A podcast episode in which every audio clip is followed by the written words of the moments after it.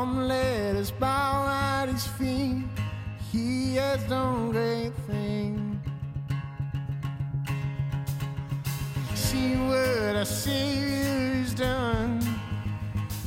See how his love overcomes. He has done great things. God, you do great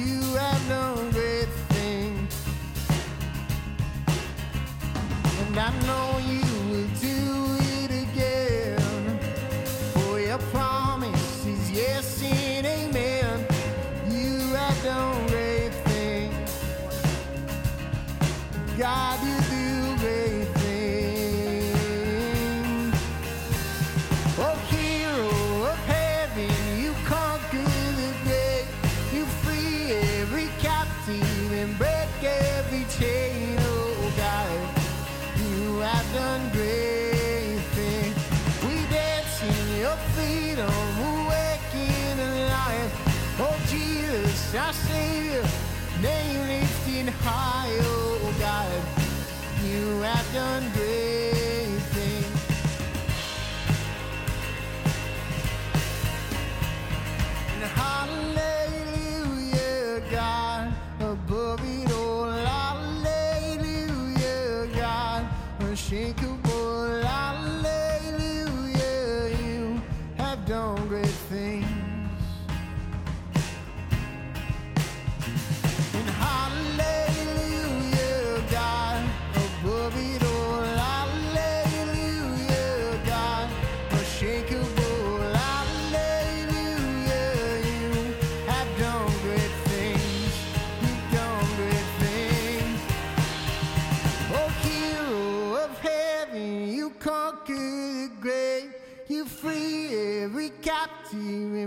every chain, oh God. You have done great.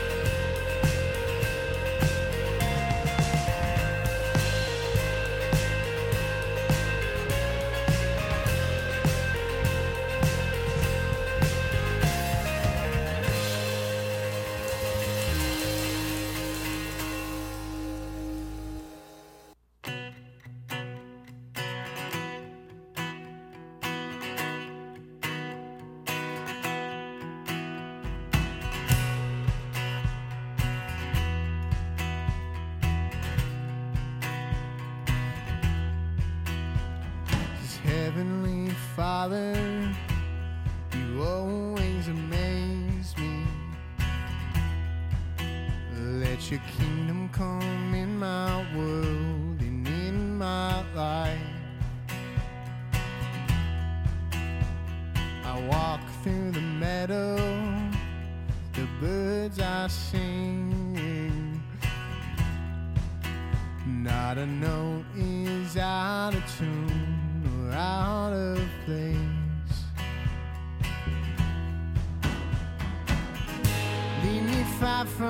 temptation.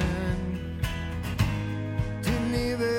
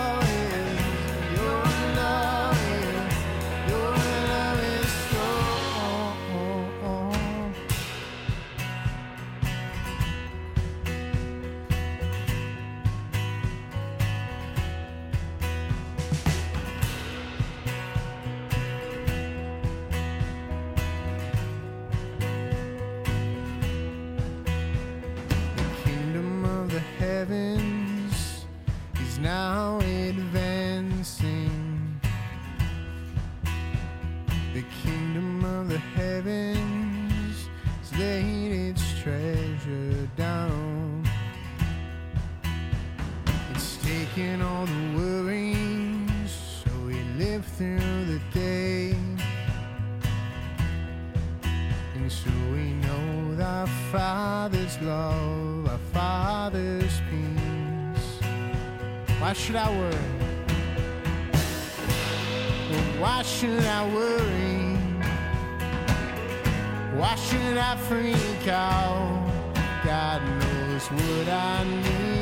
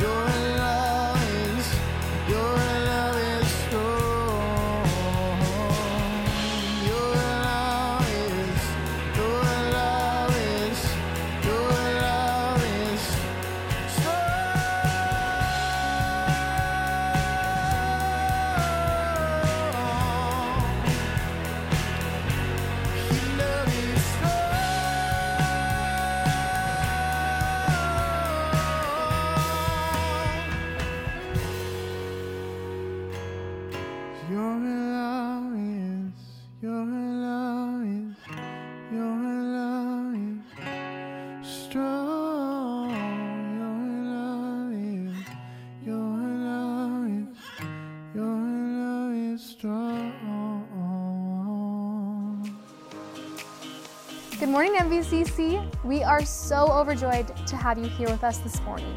We're excited to worship with you, to be in the Word with you, and to just spend some time together today. If this is your first time here or you're a little new, we want to get to know you. So go ahead and text Connect to the number on your screen so that we can get in touch. We are a church that serves together, going out and greeting people as they come into church, passing out water bottles, whatever it may be. This allows us to stay in community and spend time with one another. So if you are interested in serving, go ahead and text serve to the number on your screen. Here at MVCC, we are a church that gives. We want to encourage you to give this morning by going to our mobile app or our website. Pastor Mike has been serving us amazing messages the past couple of weeks, so we're really excited to hear what he has to say this morning. Let's head on over.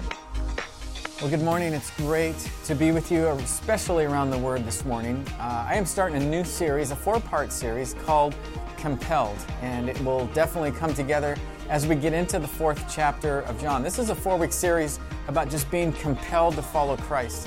Uh, this particular first part is about bridge building. And uh, if you have your Bibles, turn to John chapter 4, and we'll start off in that in just a moment. But the whole idea of being compelled to do something uh, is a definition of compelled is simply this to have a drive, an internal drive with an irresistible effect. To have an internal drive with an irresistible effect. I think about people who are compelled to do something. I'm compelled to get my college degree. I'm compelled to finish this class. I have a, just this inner drive that compels me to maintain sobriety.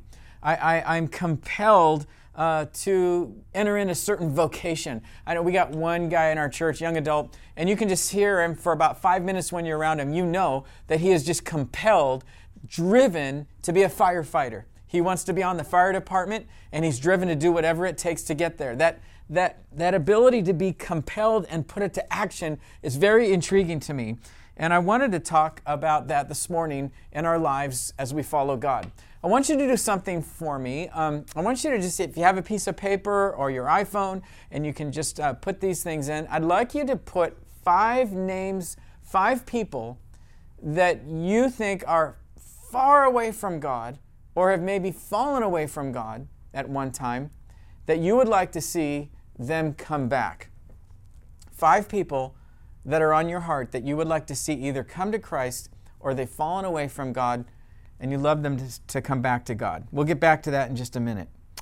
Um, you know, with all the uh, statistics going on about coronavirus and what's happening, not just in our nation, but the world, you know, you can't turn on the radio or the internet or the news without hearing the statistics, the numbers. Here are some stats that I want us to keep in mind before we get into John chapter 4. I was not aware that within a 24 hour period, 150,000 people will die. 150,000 people within a 24 hour period will pass away. Every hour, 6,316 people will step into eternity. Each minute, 105 people will take their last breath on earth. So here's my question out of all those, all those people how many of those people are saved? How many of those people know the Lord? How many of those people are going to be in heaven? A famous author named Dr. John said this Make no mistake, the biggest crisis is not the coronavirus, as devastating as it is. But the biggest crisis is all those who are Christ less. There, there's something um, within me that just burns um, in my heart about people that are lost and wanting them to be found by God. And I just, I just see the work of, of God and the work of the church. We can be so distracted in so many different areas and forget that the main thing is helping people get to a relationship with Jesus Christ and helping them to become disciples of Jesus Christ. I wanted us to learn about bridge building this morning as we take a look at the fourth chapter of John. Jesus is the master bridge builder.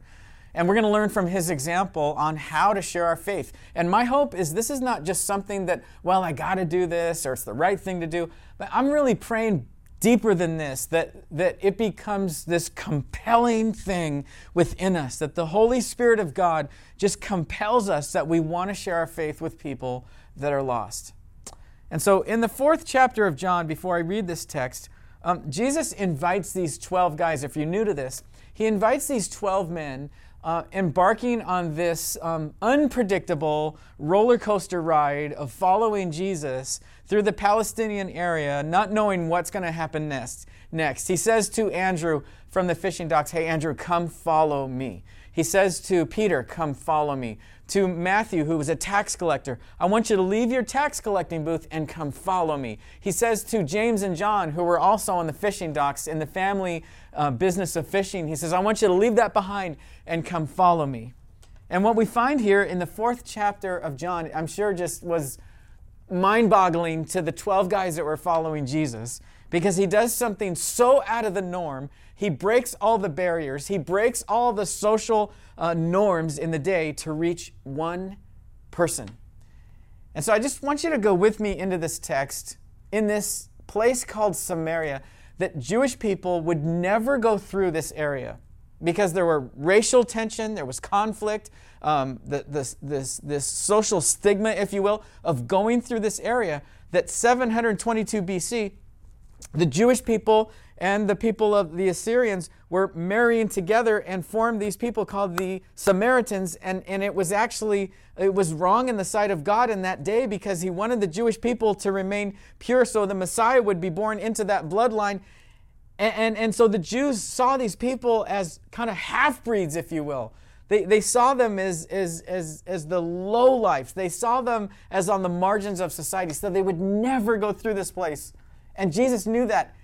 And Jesus made a point to go through Samaria. He could have gone around it, he could have avoided it, but he goes through the city to meet a very special person at this well. So he says to the disciples, Look, I want you guys to go into the town and get some food.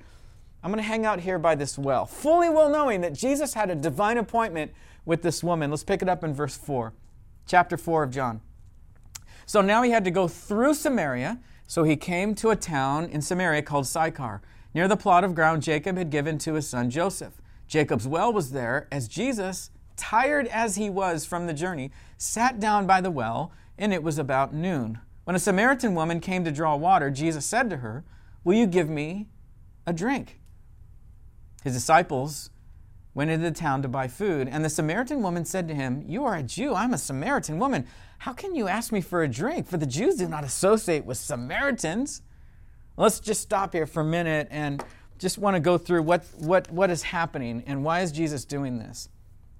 There, there's something going on inside of this woman that she would come to this well. Normally, she would come at a different time of the day, but she comes at noon because she doesn't want to be seen by other women. She had a, probably a reputation. She was not in the right race of society. So she comes because she doesn't want to be bothered, and she comes by herself. Oh, I just, I just want us to note that Jesus knew who she was.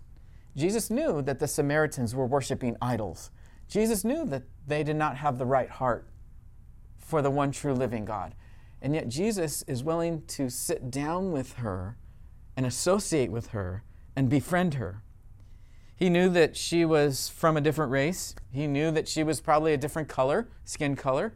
And he certainly knew that she came from a long line of those who were worshiping false gods. Yet Jesus goes through Samaria to sit down with her at this well. Now, it's kind of interesting. I, I think, you know, if I was writing this, the story of Jesus' life, you know, I would want to, I wouldn't want Jesus to go to the governor. If he's going to go into this town to proclaim who he was, I would go to the governor. I would have him go to the mayor. I'd have him go to the city council. I'd have him go to the dignitaries because I, I, I would want the word to get out as quickly as possible that Jesus is God and that he came from heaven to give us this great news. But he doesn't do that. He comes to this woman of Sychar and he sits down and I just love the way John writes this text, inspired by the Holy Spirit.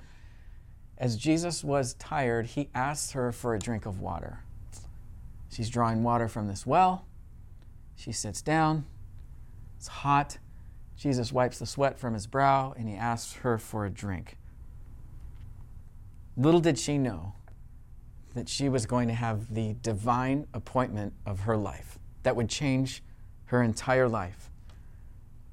You know, it was the um, summer of 1983 that my sister invited me to go to a concert. And I didn't want to go because it was a Christian concert. And at the time, I didn't know Christ and I wasn't raised in the church. And so she invited me to go. The only reason I went to this concert is because her friend was going and I wanted to date her friend.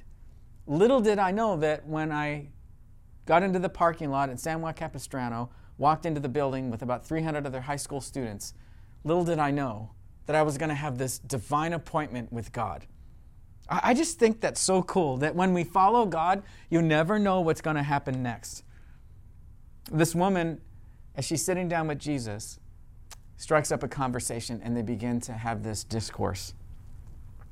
Jesus notices that she's something's missing in her life. And he looks over her at her and he sees the water that's being drawn as he takes a sip of it and he says, You know, I could give you living water, and you'll never, ever be thirsty again. And I can imagine her in this moment just, you know, looking at Jesus with this kind of confused look. And she's looking at the water in the jar, and she's not making the connection. And there's something of truth that Jesus speaks, but she's not getting it. It's just not registering. Have you ever talked to someone about the Lord or tried to share the good news or maybe your experience with God with somebody and it's just not registering? Well, I love the fact that Jesus is patient with her and he doesn't give up. I, I just, I just want us to see the pattern that Jesus has here very naturally as he has this conversation with the Samaritan woman. One is that, that Jesus goes out of his way to sit down with her. It, it cost him something. It cost him time. It cost him his thought process. It, it cost him something. It was a sacrifice to stop in the middle of the day, to send the disciples to get something to eat, and sit down and have this conversation with her. The second is that I like the fact that he listens to her. And he has this conversation, and she's still not understanding. In fact, when he says, You know, I could give you living water, you'll never be thirsty again, she goes into this this, this, this rabbit trail conversation of, you know, our, our fathers used to worship over here where she's probably pointing to the temple. And Jesus brings her back to what he's really trying to communicate to her that I am the living water. I am the resurrection and the life. I'm the one that the, the Jews had been waiting for generation after generation after generation. And so Jesus then begins to share the message with her. He goes out of his way, he listens to her, talk about her life, what she thinks, what's her theology, what she thinks about God, and then he's willing to share the simple message that will give her hope. You still got those five names? Please hold, hold on to those five names because I really want us to just to listen to what God is saying about Jesus as the master bridge builder here. He says to her, I love Jesus. He's brilliant. Jesus is so amazing. He never condemns her, he doesn't judge her he asks her a question. You know, it's interesting. Sometimes questions reveal the truth or what's really there. And so he asks the question. He says, "Why don't you go, Why don't you go get your husband and bring him here?" Because obviously he knew what the answer would be. He wanted her to have a self-discovery of that she really had that emptiness in her life. And she says, I can imagine her kind of dropping her head, and she said, "Sir, I don't have a husband. In fact, I've had five husbands." And I think when she said that, I think her countenance kind of fell to the ground and she was probably ashamed because she had been married five times. And I love Jesus' response because, again, he doesn't condemn her. He reveals to her the truth about who she is and what she's doing and why she's doing it. As he says to her, and I can imagine Jesus saying it in a tone that was not condemning, but understanding. I know you've had five husbands. In fact, the guy that you have now, I know he's not your husband. Boyfriend, live in guy, whatever was going on there, I know he's not your husband. It's, it's not a right relationship. Again, Jesus doesn't condemn. I think what Jesus is doing is revealing to her so she could see that she's going down to these empty wells of life, trying to fill her emotional cup, if you will, her, her her emotional state of trying to be fulfilled by having relationships with these guys, and it's just always going to come up empty. And that's why he says, I am the resurrection and the life. He who believes in me will never die. He's revealing to her that he is the Messiah. It's just really kind of cool here in verse 11 where she addresses him as Sir. Then in verse 19, she realizes he's a prophet He's got to be somebody special, somebody from God, because how could he know that I had five husbands? And then in verse 25, it's revealed to her that he is the Messiah, that he is fully God and he's fully human. The other thing is, I think it's revealed to her in that moment that Jesus' love is for free. Jesus has a love for her that will never leave, and Jesus will give her a reason to wake up in the morning so she won't have to go to those empty wells to fill her emotional cup. She won't have to go to these guys to try and fill the, the lack of fulfillment in her life. And this is a moment for her when it's all revealed. Jesus says, you, you know, Jesus said to her, You are right when you say you have no husband. The fact is, you've had five husbands, and the man that you have now is not your husband. What you have said is quite true. And then he goes on to reveal to her that God is spirit, verse 24, and those who worship him must worship in spirit and in truth. What he's trying to reveal to her is that I can be your fulfillment. I can enter into your heart. If you receive me and believe in me and live for me, you won't have to go to those empty wells into the world anymore. So, Jesus says, I love you for free. I'll never stop loving you, and I'll give you a reason to wake up in the morning. You know, of all the things that Jesus was accused of, the one that's ama- most I just just ironic to me is that they called Jesus a friend of sinners. I, I think that's a compliment, man. I, I love the fact that Jesus hung out with sinners. And what we mean by sinners in the Bible, it just means people that are far from God, people that are lost. And the reality is, we're all sinners. We've all been lost. And, and so Jesus is saying, I have come so that you may have life and have it to the full. I have come because I wanted to find you and save you and set your life on a new course. So here's the question I have. It says here in the end of this text that when she was when it was revealed to her that Jesus was the Messiah, she went back to her town and told everybody, I found the guy. I found the Messiah. I found the God man. I found the one that's been told about in the Old Testament that would come to save his people from their sins.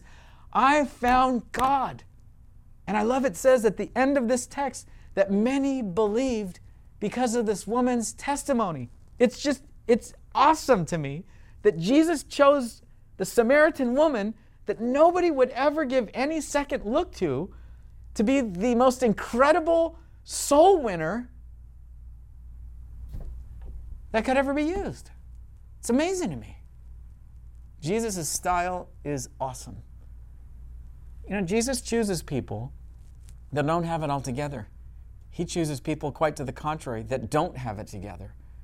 And as He reveals His love and His plan, and they clamp onto that, then He uses them. It's, it, it's amazing. So here's a question I have to, as we're wrapping this up. What was so compelling in her life that caused her to go back to her town and tell everybody and not worry about the fact that they might reject her, they might think that she's mentally ill, they might think all kinds of things of her. She didn't care. All she wanted to do was to get the message out. Why? Why did she? Is it because she went through all these classes and she had enough information? Is it because she felt like, well, I have to do this? This is something I need to do. It would be the right thing to do. It was the way I was raised. She was compelled. She couldn't help it. She was simply telling her story of what had happened to her to her hometown of people that she cared about. She had her five people, if you will. So, here's the question for us. As Jesus went through Samaria, who are the people in some area of my life and your life that are far away from God that need to know His love? This is, this is the most beautiful thing that I think is happening right now. I believe if you are a follower of Christ and part of a church, God is changing something within the church. I believe that God is, is changing the focus of how we get the good news of Jesus Christ out to people. It's not necessarily now come and see a church service, although that's okay. Some people will come to God through that. But it's not, I got to bring somebody to my pastor. No, we are as followers of Christ. You can share the message. You can share. You've had an experience with God. God's love touched your life. You've been transformed. You're saved. You know that you're going to heaven because of His grace and His mercy and His love. And now you just simply want to share that with people because it's you're compelled to do that because you've been touched with the love of God. That's why she did it. So, what do we learn from this? If you're listening to this right now and think, you know what, I'm not really compelled, what I want to say is, I think the perfect thing to do right now is to get on our knees and ask God, would you put a compelling spirit in my life, in my heart, to want to share you, Lord, with somebody that's lost? I think, I think the next thing we can learn from, from Jesus' example is if, if you are listening to this or watching this and you are compelled, I think the first thing is to pray. That's Jesus modeled it for us. He often went to a solitary place to pray. Jesus went over here to pray. He left his disciples for a moment and went away and prayed. Prayer brings about these divine appointments. And the kind of prayer that I believe God wants us to pray is, is I've got my five people to go to some area where they are, and I'm willing to be an answer to that prayer. It's not, Lord, just save them and I'll go do my life. God, help me to be an answer to that prayer. Whatever I can do to help bring the message to somebody's life. I think the third thing I see in Jesus' example, and very practical for, for us today, is Jesus was extremely real and authentic with this woman. I love that about Jesus. I think that's why people flocked to follow him, because he was real. He sat down in a well, at, at a well with a woman. He acknowledged that he was uh, in a moment of thirst. He asked her for a drink of water. He was willing to be authentic and real. I think if we are real and authentic and loving, and, and, and we have a purpose of wanting to get people to salvation and to relationship with Jesus, people will come. That's building the bridge. Jesus didn't come to, to, to separate, He came to reconcile people to Himself. And so um, I just think this woman was rescued to be a rescuer. I, I think this woman had a divine appointment with Jesus. She had this experience with God, and nothing would ever change that. Her life was different, and she goes and she shares the message. I think that is what God is calling the church to do right now at this moment. Everything we do is about helping people to get to the cross. See, it would be a year and a half later that Jesus would lay himself down on the cross. Those Roman soldiers would nail his hands and feet into that cross because of you, because he loves you, because he wants you to know him in eternity, to be with him, and he wants to fulfill your life now. You can make that decision now. It's simply believe, receive him, and then follow him. You know, um, I had some people in my life that I was wanting to share the message of the good news with. I had this guy that I played tennis with, and I um, just had a heart for him. I just wanted him to know God. I could tell that, you know, he just had some things going on in his life, and he was apart from God. And so, you know, as I was playing tennis with him week after week, and just you know watching for an opportunity and just try to be real and authentic and loving with him and not try to be phony or do anything weird just try to be normal with the guy there was an opportunity that i said you know i was just going to ask him hey do you mind if after tennis we can go grab a lunch and uh, i just want to tell you my story and just how god you know changed my life and i'd love to help you with that and his response was as, as he was grabbing a tennis racket out of his bag he says no i'm good thanks anyway and I was like, inside, I was like crushed. I'm like, no, I wanted him to say yes.